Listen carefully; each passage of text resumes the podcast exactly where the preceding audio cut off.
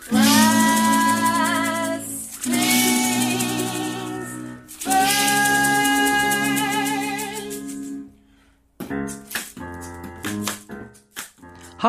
I'm Sean L. McCarthy, founding editor of The Comics Comic, found wherever you can type The Comics Comic into your electronic devices. Welcome to Last Things First, the show that asks comedians about the historic lasts and firsts in their lives as their comedy careers have blossomed, from young people's dreams to adult people living those dreams, or still dreaming. Questions both big and small are asked and answered. It's hopefully both amusing and illuminating. Comedians, writers, and actors Corinne Fisher and Krystyna Hutchinson co host the incredibly successful podcast Guys We Effed, the anti slut shaming podcast, which now has more than 200 episodes talking to comedians, porn stars, and more, and a worldwide audience of more than a million listeners. They've taken their show on the road to comedy clubs, theaters, TED Talks, and festivals. Now they've released their first book, Effed, being sexually explorative and self confident in a world that's screwed. So let's get to it!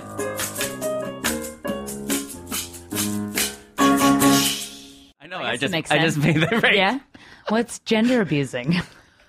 Race mixing, that was just in Patton Oswalt's new Huh? special. Gender abusing? No, no, the phrase race mixing and how Oh. how weird of a phrase that is. Race mixing. Yeah. So meaning Like even if you used it in a positive sense, it would just be weird if you Race used some- mixing, I'm yeah, it sounds like a bad term. I'm for race mixing. it just sounds like some some white person Yeah. just doesn't like black people. That's what it makes me think of.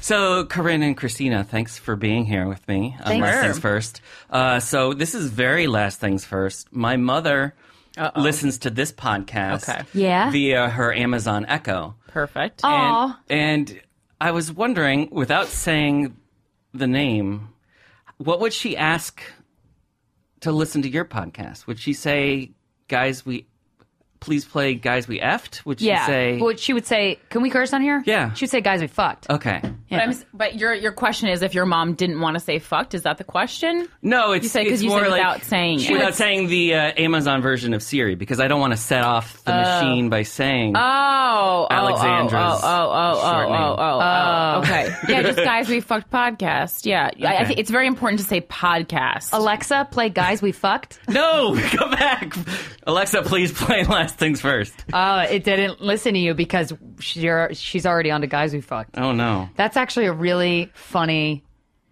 idea is to like put in cues for people's like media right?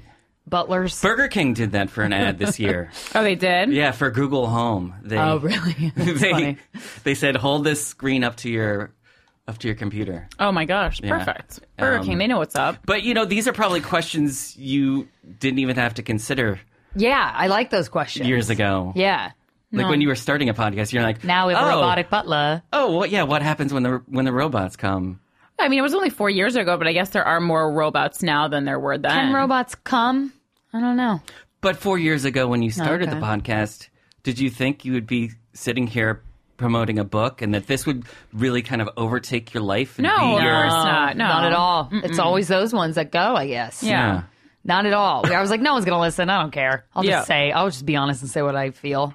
And then, oh no, people listen. Right. You both went to school to become actresses. No. Acting. She went to film school. I have a BFA in film well, you film school, but then you studied acting. Uh, I mean, I have been Your in plays professional and, stu- bio and says stuff. you're you're trained in Stanislavski. Yeah, I mean, because method and- you know why I am I am trained in Stanislavski because uh, at getting a BFA at SVA they require you to get do acting classes Oh, because they say you need to be able to to understand the process of an actor to direct an actor, which I thought was great. So your game plan was to become a director. Oh yeah, yeah. I mean, it still is my game plan. I mean, I I like acting, and I've you know was in musicals and straight plays my whole for my whole youth. I was in like thirty five plays, but uh, yeah, no, I I prefer being a little bit out of the spotlight, directing, writing, that kind of stuff. So what Not was me. so what was the before I get to you, Krystyna? So what was the reality TV phase?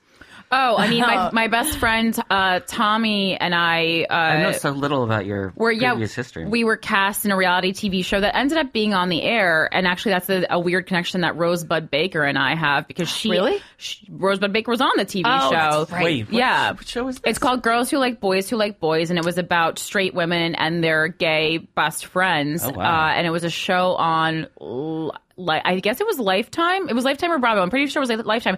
If you were living in the city, um, maybe I remember like the six ads, years ago, the the ads, ads. were yeah these huge uh, beds, and all the guys and and gals were in the bed, and they had a lot of subway promotion.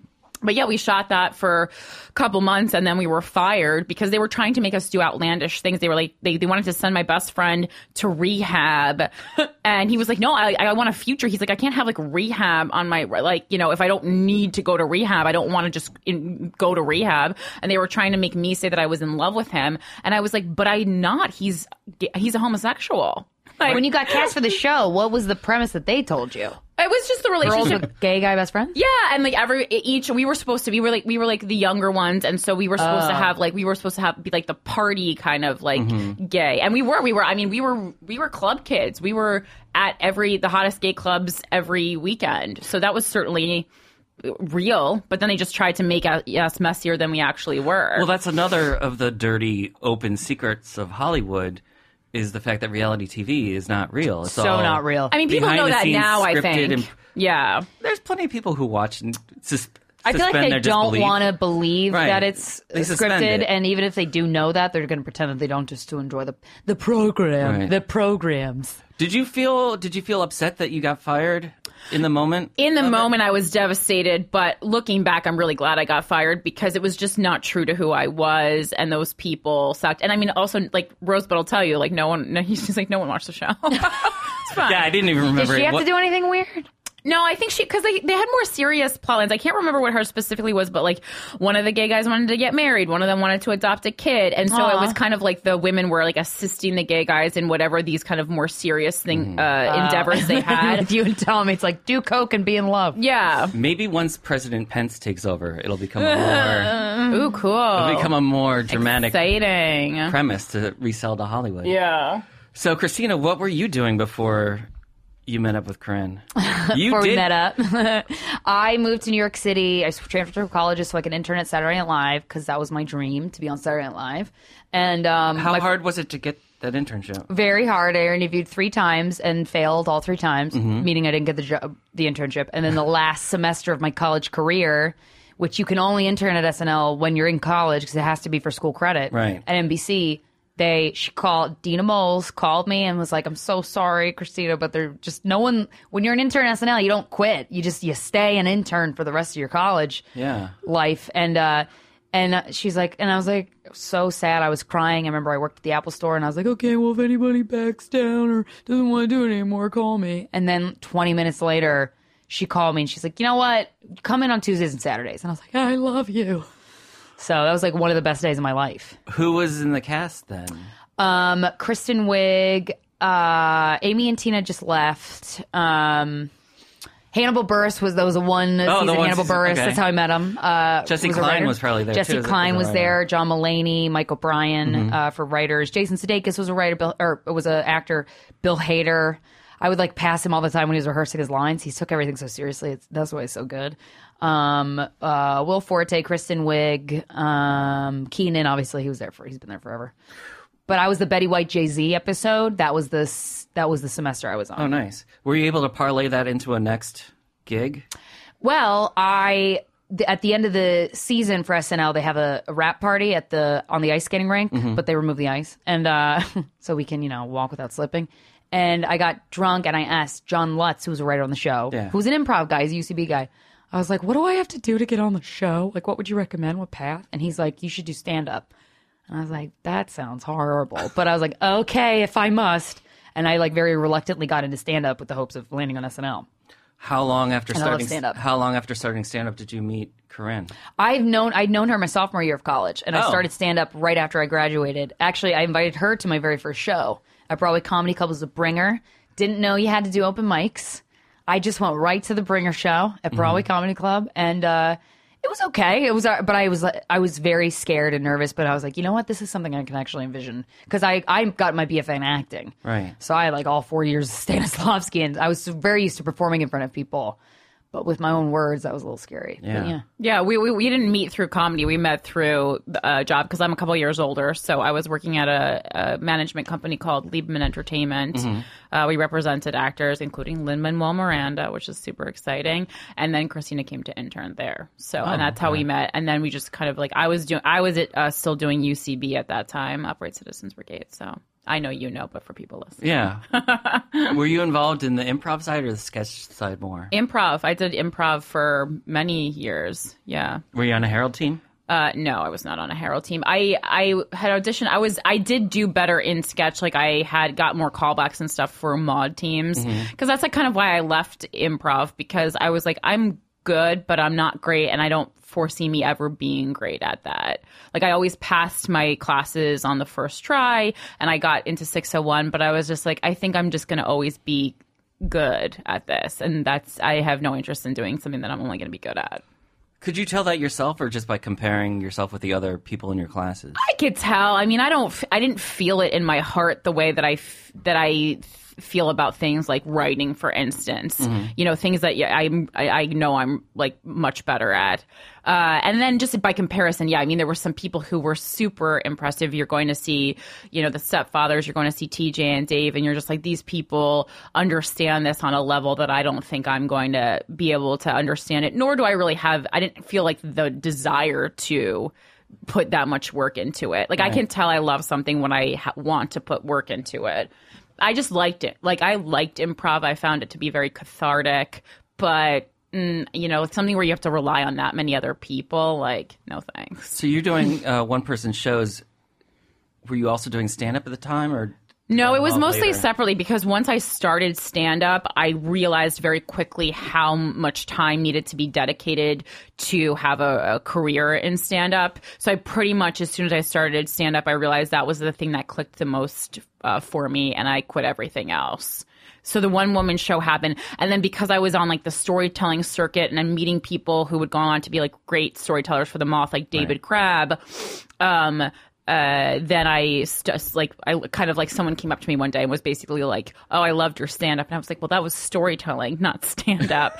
and they were like, "Well, you should do stand up." And then I, from that day on, I did stand up. At what point did the two of you decide to do your own show? Sorry about last night.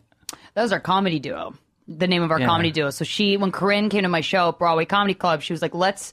Would you be interested? She reached out to me on Facebook afterwards, and she was like, "Would you be interested in doing a, a project together?" And then, in addition to you know pursuing stand up separately, and I was like, "Yeah, sure. I don't know what I'm fucking doing. It's better to. It's always good to have to go in and have a project with another person, just so you can. It's it keeps you on your toes creatively, and it just forces you to to um, you know think of different ideas. And yeah, it was really it was a good compliment to pursuing stand up. What was the first project you did together? Was it the rap video or um, was it the I think- show at Gotham City Improv? I think we yeah we started a live show and then maybe like probably at, around the same time we're also shooting some videos. Yeah. Because I remember, I remember one of our first in our meeting at Corinne's loft in Brooklyn. We she was like, "Okay, we got to go to these Halloween parties and meet these people because like there'll be people from UCB there who do stand up. We'll introduce ourselves and kind of like plotting out like we got to get into the scene. So here's how we're gonna do it. Right. I mean, because I had this nice, uh, uh, like, background in, like, the other side of entertainment. So I had a pretty high level of understanding how to network, I think. Uh, and that was like, because I, I, that job was uh, very hard on me. Uh, but I'm glad I did it because I learned so many pieces of information that I would later use for my career and our career. Which- For free, so Yeah. it's great. Yeah, I always like I like try to manage all my friends just because I like see them making like really poor career moves, and I'm like I can't watch this go down. I need, to, I need to. Well, it's hard in. to direct yourself. You know, it's hard to like take a step back a lot of the times for people. So it's nice to have somebody with that eye. Oh you yeah, know? you need to to talk to other people. You need to have friends in your life that can give you perspective. Oh my god, yeah. Like I, my my manager's really good at giving stand up notes, and I'm like, thank God, because with me, like I'll listen back to my sets all the time, and I'm like, there's something the beat, something's not right, Right. And then he'll go in and be like, because you're not connecting with this. I'm like, oh, you brilliant.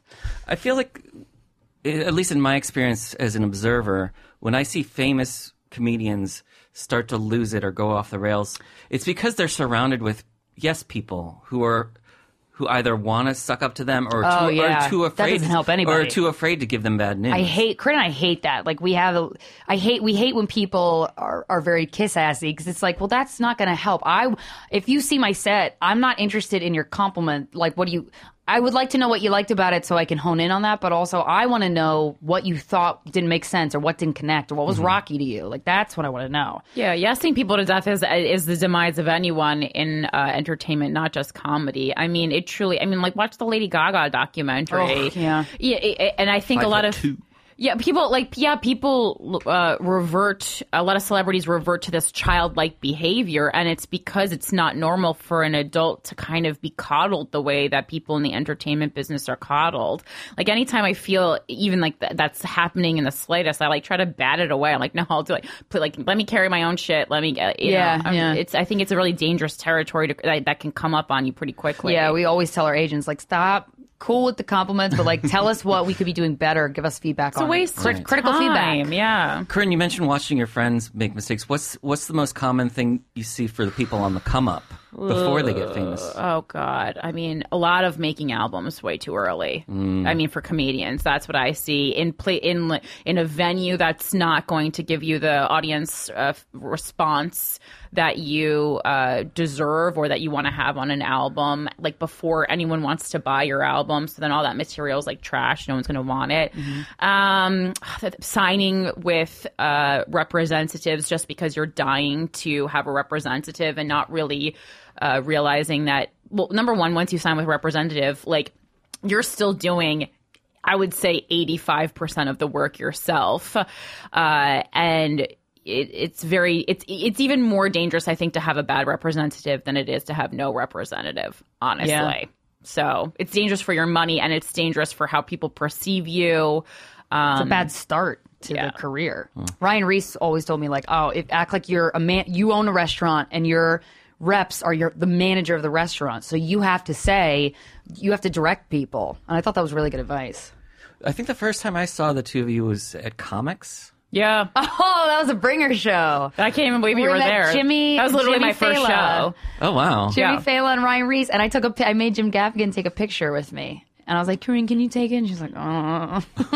and I was like, what? And I just wanted to get pictures. Wasn't. Judah there too, I think? Oh, maybe it was Judah, not Jim. Judah, they were both there. Well, they were. I Jim mean, they was were at. Go- Gotham, I Oh, think. yeah, yeah, yeah. Yeah. yeah, but That's Judah what would didn't always know. show up at Comix. Yeah. But I was like, He was a he's frequent drop 30 in at Comix with an X. Yeah. That and was I was a- I like, like play that it club. cool, Krystyna. I know. I was like, can I Play get a it cool. picture with you, Judah? and He my was very nice. my middle school teachers came to that show. And then we went, dr- got drunk after. It was fun. It was a good night. Yeah, I had that's just a table of like 14 gay men there to see me. I would have never made it through bringer shows without all my gay friends. They're the only people who had money and like cared to watch entertainment. So thank God. bringer shows are weird. Yeah. Where where were you two at in your careers when you started Guys We Fucked? in the our careers, we had Yeah. local success, but that was a, Yeah. you know that was about it. But we, I mean, for, I and Corinne always thought this too, but I was I was always like, we're gonna make it. I just don't know how, but we're gonna do it. And so I I always had this attitude of like, let's just keep keep doing project after project after project. And then um, when Guys We Fucked happened, it was uh, post breakup for Corinne, and then she Well, had that was texted the me. that was the impetus of it. Yeah, Correct. exactly, exactly. So Yeah. we we had had a, a show at Brooklyn Winery that was really big. Um, so we had like a local draw, and yeah, I mean, we just had a lot of stuff going on. We had a two woman show at UCB. Right. Um, we were able to sell it with like to pack a show in New York with like 60 Yeah. people anytime we did it, which I mean, that's pretty good. That's not bad. I wish every show I performed at in a bar had 60 people. Right, relative to That would everybody be else in the comedy scene. Great. Yeah. Yeah. And we got- we upper made- echelon. sure. like our first show at Brooklyn Winery had Kevin Meaney, Hannibal Buress, uh, uh, all, who the fuck else? There was Mark a lot. Normand? Mark Normand, yeah. Yeah. There's a lot of like it was a good. I was like, go on, it's okay. Yeah. I remember flyering in Williamsburg. These you- comics from like Rhode Island told me they were they were like, yeah, we took a trip in from Rhode Island to see that show. Really? Yeah. I mean, it was a good lineup for It like was. five or ten dollars, whatever the hell we were charging. Really Yeah. cheap. Yeah. And that was at the winery. Yeah, Mm-hmm. yeah. Had you done podcasts together before this no, one? I mean I No. I listen to podcasts a lot, but I we I'd never, and that was before like everyone had a pod. Like so Right. many people have podcasts now. It's almost like they feel like it's an obligation. Um, That's the only reason I'm doing it. And so yeah, But yeah, we the podcasting was the best medium for for the for the project because it's like you're not going to get a guy to come on and talk about fucking honestly if there's cameras on them or if it's live. Mm-hmm. You Right. know? Because we were kind of against podcasting. Like we had discussed it and we're Yeah. just like, oh, like it's so funny because four years ago we were like, ugh, everybody has a podcast. I know. Yeah. And now there's like 27 but if you don't have a more podcast, podcasts. it's like if you don't have tattoos, you're unique. yeah. No, that is literally the reason. Like, I started respect mine. people who I, don't I have was, podcasts. I was just like you. I, I said, why would I have a podcast? There's too many Yeah. podcasts already. And then, Right. And But then I then you was find an embarrassed that I audience. didn't have one. right, right. Well, you you'll find an audience, and it's a great way to reach reach people internationally. when, uh, where were you doing it in the beginning? The podcast. Stand Up New York Labs. Okay. We went there. We had like this magazine basically that we we made of exactly what we wanted the podcast to be, all these descriptions and ideas for episodes, and we really, really fleshed it out. We well. pitched it. Yeah. Yeah, and we went to them. We had a meeting, and they were like, "This is." We were like, "This is what we want to do," and they were like, "Okay." And you were doing one a week to start at the start. We've always more? done one a week, Okay. yeah. Yeah. We have bonus episodes that we do now, but those ones are subscription based. How many episodes in did you realize this was going to be something bigger than you thought it was? I remember after our first episode recording, because we recorded five episodes before we released anything to have a backlog. Right. And then after the first episode, and this still happens today, where uh, the first episode was great. It was really fun and interesting. We interviewed Vinny, uh, who's a comedian, and uh, and the guy Corinne fucked. And then we. Um, and I thought it was like, oh, this is really fun and cool. And then afterwards, I remember the the guy who was producing it at the time, the, uh, I believe it was Aaron, was at the board. He was like, that was amazing. And I was like, oh, was it? Because I can't, like, when we, even still, when we do the podcast, like, I don't, I'm like, oh, was that episode good? I guess it was. I don't have any, uh, uh, it's hard for me to tell, like, how it was. It's just fun to do it. So, so that was, uh, that was the first time I was like, oh, maybe he re- he got really excited. I just remember how excited Aaron was after we recorded our first episode. So that was like, oh, and then we got press almost immediately after. Corinne's friend worked at the Daily Beast, and uh, he he t- coined our first uh, headline was the podcast too hot for iTunes. Yeah. and that was a good. He That's a asked for an exclusive, and I was like, you know, like, I. LOL, take whatever you want. Like, I was like, I was just like, I was like, sure, you can have the exclusive, like Right. being like silly about it, and then it turned out it really was. He really did get in on something early. I mean, I always thought the idea was brilliant, but I mean, to you would, I would just never. I don't even know any podcast besides like Marc Maron's at the time that Right. had even reached levels uh, uh, of this nature. So it was just weird. It just wasn't even a concept that I had thought about. Yeah, we honestly big. didn't think anybody would listen. That's why I was like, ah, At- whatever. At what point I'll did it, about my at what point did it start affecting your comedy careers? I, I maybe a couple months in, honestly, like I noticed people paying more respect to. They were respecting us more, and uh, I that was the first time when like the Daily Beast article was really good.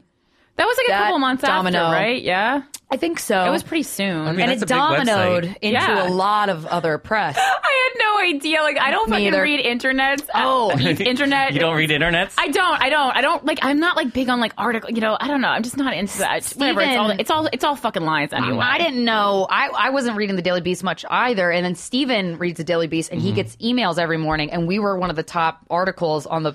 And he, I remember I woke up and Steven was like, oh my God, look, you're in my Daily Beast e- daily email. And I was like, oh, that's cool. And then that that's when I was like, oh my God, people are actually going to listen to this. Oh no, I, I know as a journalist that headline. I mean, it can be click considered clickbait, but it's I guess- also yeah, it was but true. it's also it's also one of those headlines that'll. I mean, it, it it'll work. Yeah, Yeah. I remember that day vividly. I mean, that was the It'll day. probably get iTunes attention too. Mm-hmm. yeah, It, and it did. Yeah, I mean, I think I believe that's the reason that my current manager even he just sent me an email based off that article, mm-hmm. and I and I I'm like I was really impressed. I'm really impressed to this day that he kind of. I mean, that's a sign of a good manager that you see you see something before it kind of explodes. That's that. I mean, that's what talent scouting is. Like Right. I was I was like, wow, this is cool. Yeah, and then it started to heat up pretty quickly from there because right after that we got a article in Huffington Post. Oh yeah, and that headline was And that was huge, yeah. It- yeah. That headline was uh, "Meet the Women Changing the Way We Think About Female Sexuality," and I was like, "God damn, HuffPo, that's quite a title." And then that, I think that's when I had like a, a little mini panic attack of like, "Oh no, people are gonna hear me talking about my pussy," but whatever. Was there pressure either from outside or from yourselves to to start trying to do live shows? No, we were doing or- live show. We have been doing No, live shows, but the live show of the podcast. Oh, that didn't come along until we signed with CAA Yeah. and then had a touring division. But we kind of always knew that we would need uh, representation to make that what it needed to be. Because Yeah. a podcast is easy to kind of wrangle on your own with as just like two people because Right. you're doing everything from your computer. But as far as like booking venues and Oh, like yeah. going, you know, touring nationally and internationally. That's too difficult for Yeah. us to do on the level that it needed to be done on our own. So, what was the moment that that triggered CAA and you guys to get together? Was there A lot of press. Was there an episode or a? I don't know. You know, you know, oh, Praveen. I remember Praveen Pandian at CA is one of our mm-hmm. agents. He messaged me on Facebook because he went to Penn State. And I and he was like, "Hey, uh, my name's Praveen. Uh, we're both Penn State alum, and Oh, you're a uh, Penn State alum. Yeah, yeah. Well, I went there for one year. My parents are Penn State alum. Oh, so- cool. Yeah, so my had- mom will. My mom come back to the podcast. We are, um, and um, and so we had mutual friends that I knew, like grad students at Penn State when I went there, and I was like, oh, that's so cool. And then I was like, oh yeah, CAA is kind of a big deal. And so uh, I let Corinne know, obviously, and then we. Um, we met them. We had a meeting. Uh, it was one of my the first times I've ever sat at like a giant conference room table in like beautiful sunny LA with like all these like the full floor to ceiling mirror uh, windows. It was very fancy. Uh, and then we had a show that night at the comedy store.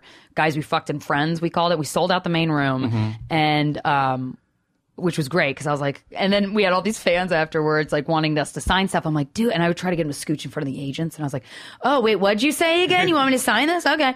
And um, but I the like the look on Praveen's face when he was outside in the like that little lounge area, the outdoor thing, and uh, at the comedy store was like, oh god damn, and I was like, yes, we got him. Yeah. But you did that show yourselves without. Oh yeah.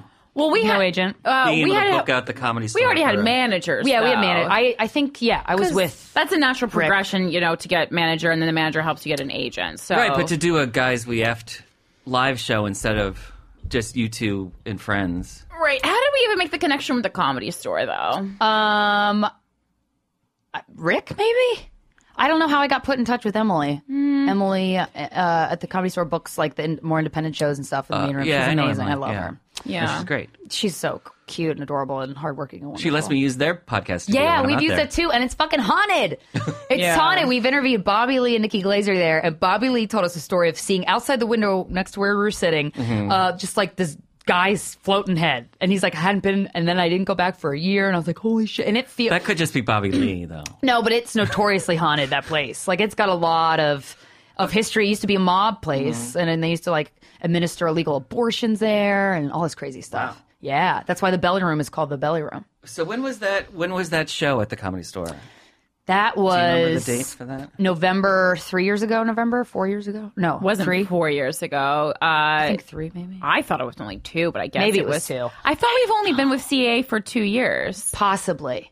No concept of time anymore, or I, I, I never know what day it is because you know? we've only sent them one round of Christmas gifts, right? Or two, uh, or yes, or two. because we only got one one round of Christmas gifts. It gifts. would and be what was that two book? though, and like the first one was like the yeah. No, we got two. There was one that was like pu- like planet puzzle pieces or something. I remember. Oh, yeah. I remember times by either what I ate, what I wore, or something I bought. So I have to remember. Yeah, getting Christmas Yeah. gifts. Well, for maybe- your Yeah, it was only like two, it- our relationship is pretty new with them. Oh, good. Okay, yeah, two. Well, years. I've been Facebook friends with you, Corinne, longer than with Krystyna, and I the remember.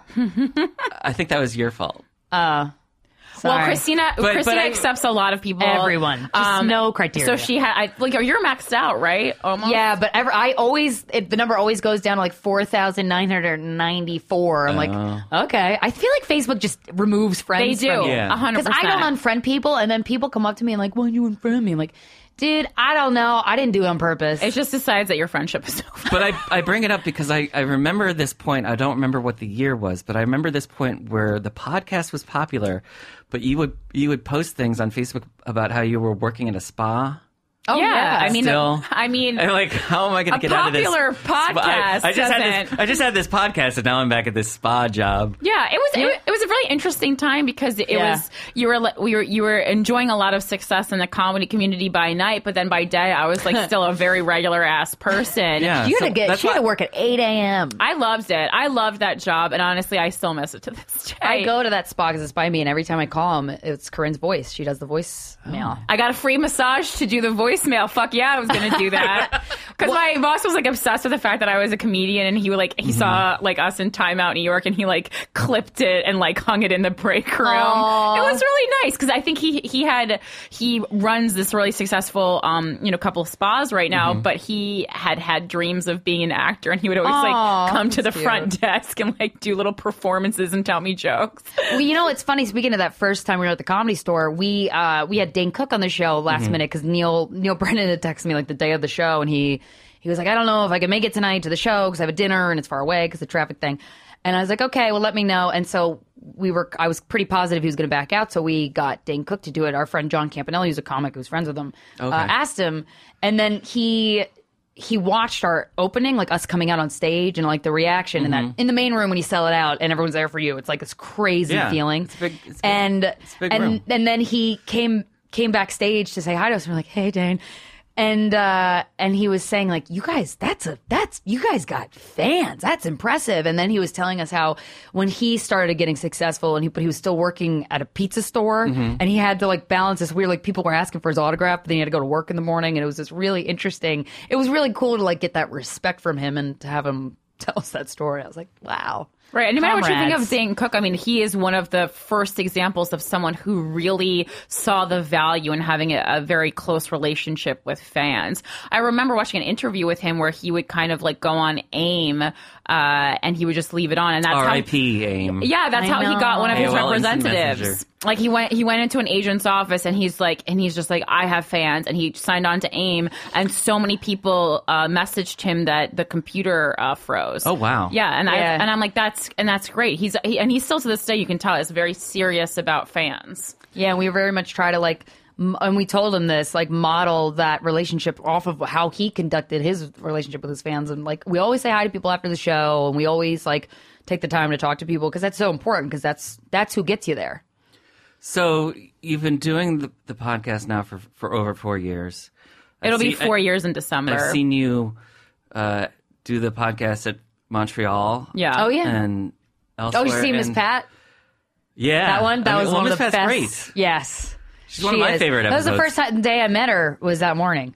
yeah, we didn't know her. I was like, who is this But, angel? but as we talk now in October of 2017, you know, we're seeing this rise of kind of women doing what you kind of have been expressing this whole time about, like taking back control of your body. And, oh yeah, you know, are we witnessing a moment now? Or do you think. we've been trying to do that for a while. right, you've been trying to do this. So, what's your perspective on where we're at as a Um, society? Well, we are at a point where more people are talking about it, and more people who are her. I, I, we say this a lot, but like one of the things that doing the podcast has taught me is that ninety nine percent of the human population has been sexually harassed at some point, either molested or raped or groped or something, because we hear about it all the goddamn time, and it's an epidemic, and so it's there's a lot of comfort in in coming out of sorts. It's very inconvenient to be a victim of sexual assault uh, because of all the reactions that you're going to get, negative and positive. But um, where are we today? We're still fucked, uh, and we have a long way to go. And I, I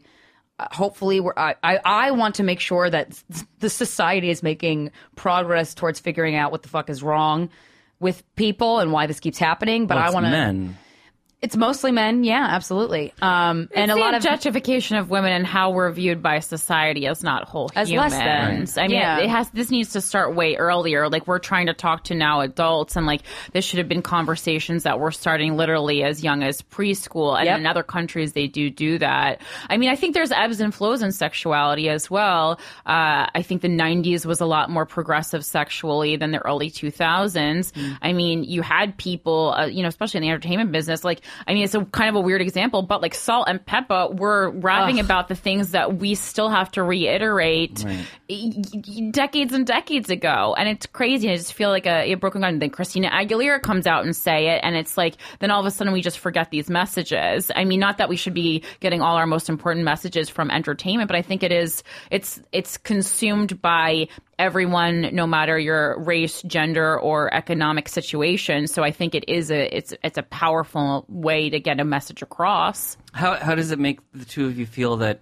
that after starting out as as actresses or stand ups, wanting to be directors, that that you have this powerful voice?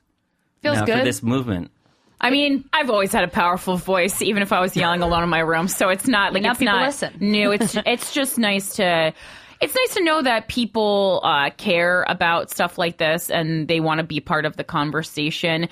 And if we could give the gift of like a voice to people who felt like they had to be silent, I mean that that's that's really what stand up is about because we're still stand ups at heart. And I mean, what what that's what stand ups do. They kind of bring things to light that a lot of people are too scared to talk about. And then that goes into a whole nother thing. It's like, yeah, you're scared of sexually assaulted. I'm as a woman, I'm also scared as a comedian of being told that I can't say the things that I want to say. And it's going to end, where America's on its way ending up like fucking Canada. We're to, where we're going to have comedians being fined for, for jokes. Right. Uh, uh, oh, uh, Owen Benjamin, who is a comic who I love, who I certainly have a lot of different opinions from him, but I think he's smart. I think he thinks for himself. He was just he, tweeting yesterday that. Um, the Brea Im- Improv, uh, he's been performing there. He headlines it once a year, every year for eight years, and they just canceled uh, a sh- his his re- headlining show for this year without even telling him uh, because of comments he made that they construed to Oh, be yeah. racist. Didn't his reps fire him too? His, he's been fired Fucking by his rep- idiots. and so it's really Yeah, he's been getting He's a lot a of social media comedian. fights with right. people. And I honestly, God I follow him very closely on social media. I talk to him a, yeah. a lot, and it's it's. I, I think it's really scary. Uh, that more people aren't, especially more comedians aren't outraged Yeah. by the behavior of clubs. I understand a club is a business, but you are in the business of comedy. Yeah. And- which it has to be, if you, if comedy isn't on the side of free speech and is trying to make hate speech this different thing, which constitutionally it is not. I mean, that it's, that, that just fires me up. It's like you gotta be able to. I disagree with a lot of the shit Owen Benjamin like says on social media, but he's really passionate about it, and he's still funny, even if I don't agree with the point he's making. He's Right. a comic. He's being hilarious. I don't care that I don't agree with it, and it's like you don't have to raise a fuss about it if you don't agree with something or if something offends you. Be offended. Ask ask yourself why or why not if you want to, and then Right. move the fuck on. It's and like he's super funny and he's super so- intelligent. He's one of the funniest comics I've ever seen. I mean, he's great. He's good on the piano too. He's He amazing. good on the piano. Beautiful voice. Tall drink beautiful of water. Family. Oh God, what a ch- But uh, well, we'll save we'll save that we'll, we'll save that for the Owen Benjamin episode. yeah, big fans. Uh, big fans. yeah, have him come in here. Yeah, It's just like, next it's, time he's in town. It's weird when people get offended. And it's like comedy's the one fucking sacred place where you could say a comedy club. You say whatever you want. Like say even if it doesn't land. Like I can tell when comics do jokes that are like they just come off as like super offensive and racist or second whatever. It's like well I get what you're trying to do. You're trying to make a joke here about something edgy, and it's you just got to find it. You haven't found it yet. It doesn't Yeah. matter. Yeah. I was just The watching, end. yes, because I, cause I'm, I'm watching the CNN, you know, CNN history of comedy, and then you see Lenny Bruce not too long ago getting arrested for his comedy, and you're like, are we going to go back to that? Because I feel like we are. It goes in- Censorship it is goes fear. in waves. Yeah, It goes in waves. yeah. People censor what they're afraid of. But I'm glad that uh, you know the two of you are not afraid.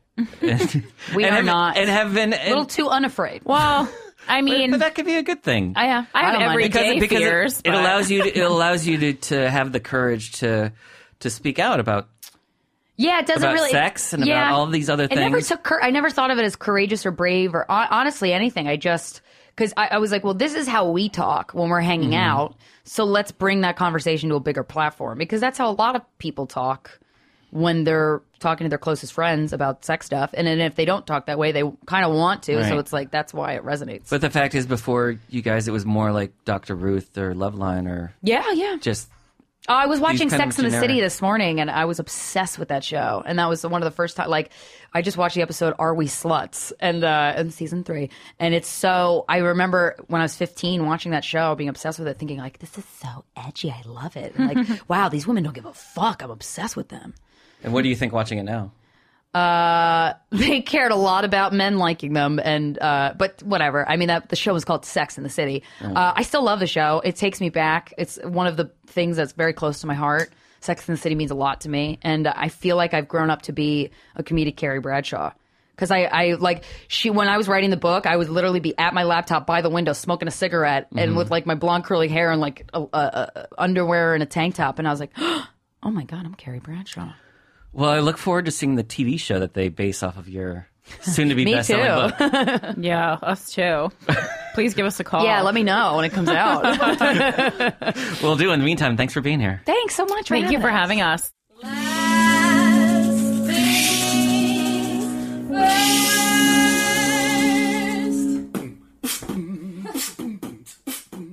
This episode of the Comics Comic Presents Last Things First was produced by Alex Brazell at Showbiz Studios. The music by Camille Harris and Shockwave, logo by Giggle Chick. Please check out my website, thecomicscomic.com, for more interviews, reviews, and comedy news. Become a paid subscriber at patreon.com. I'm your host, Sean L. McCarthy. Thanks for listening.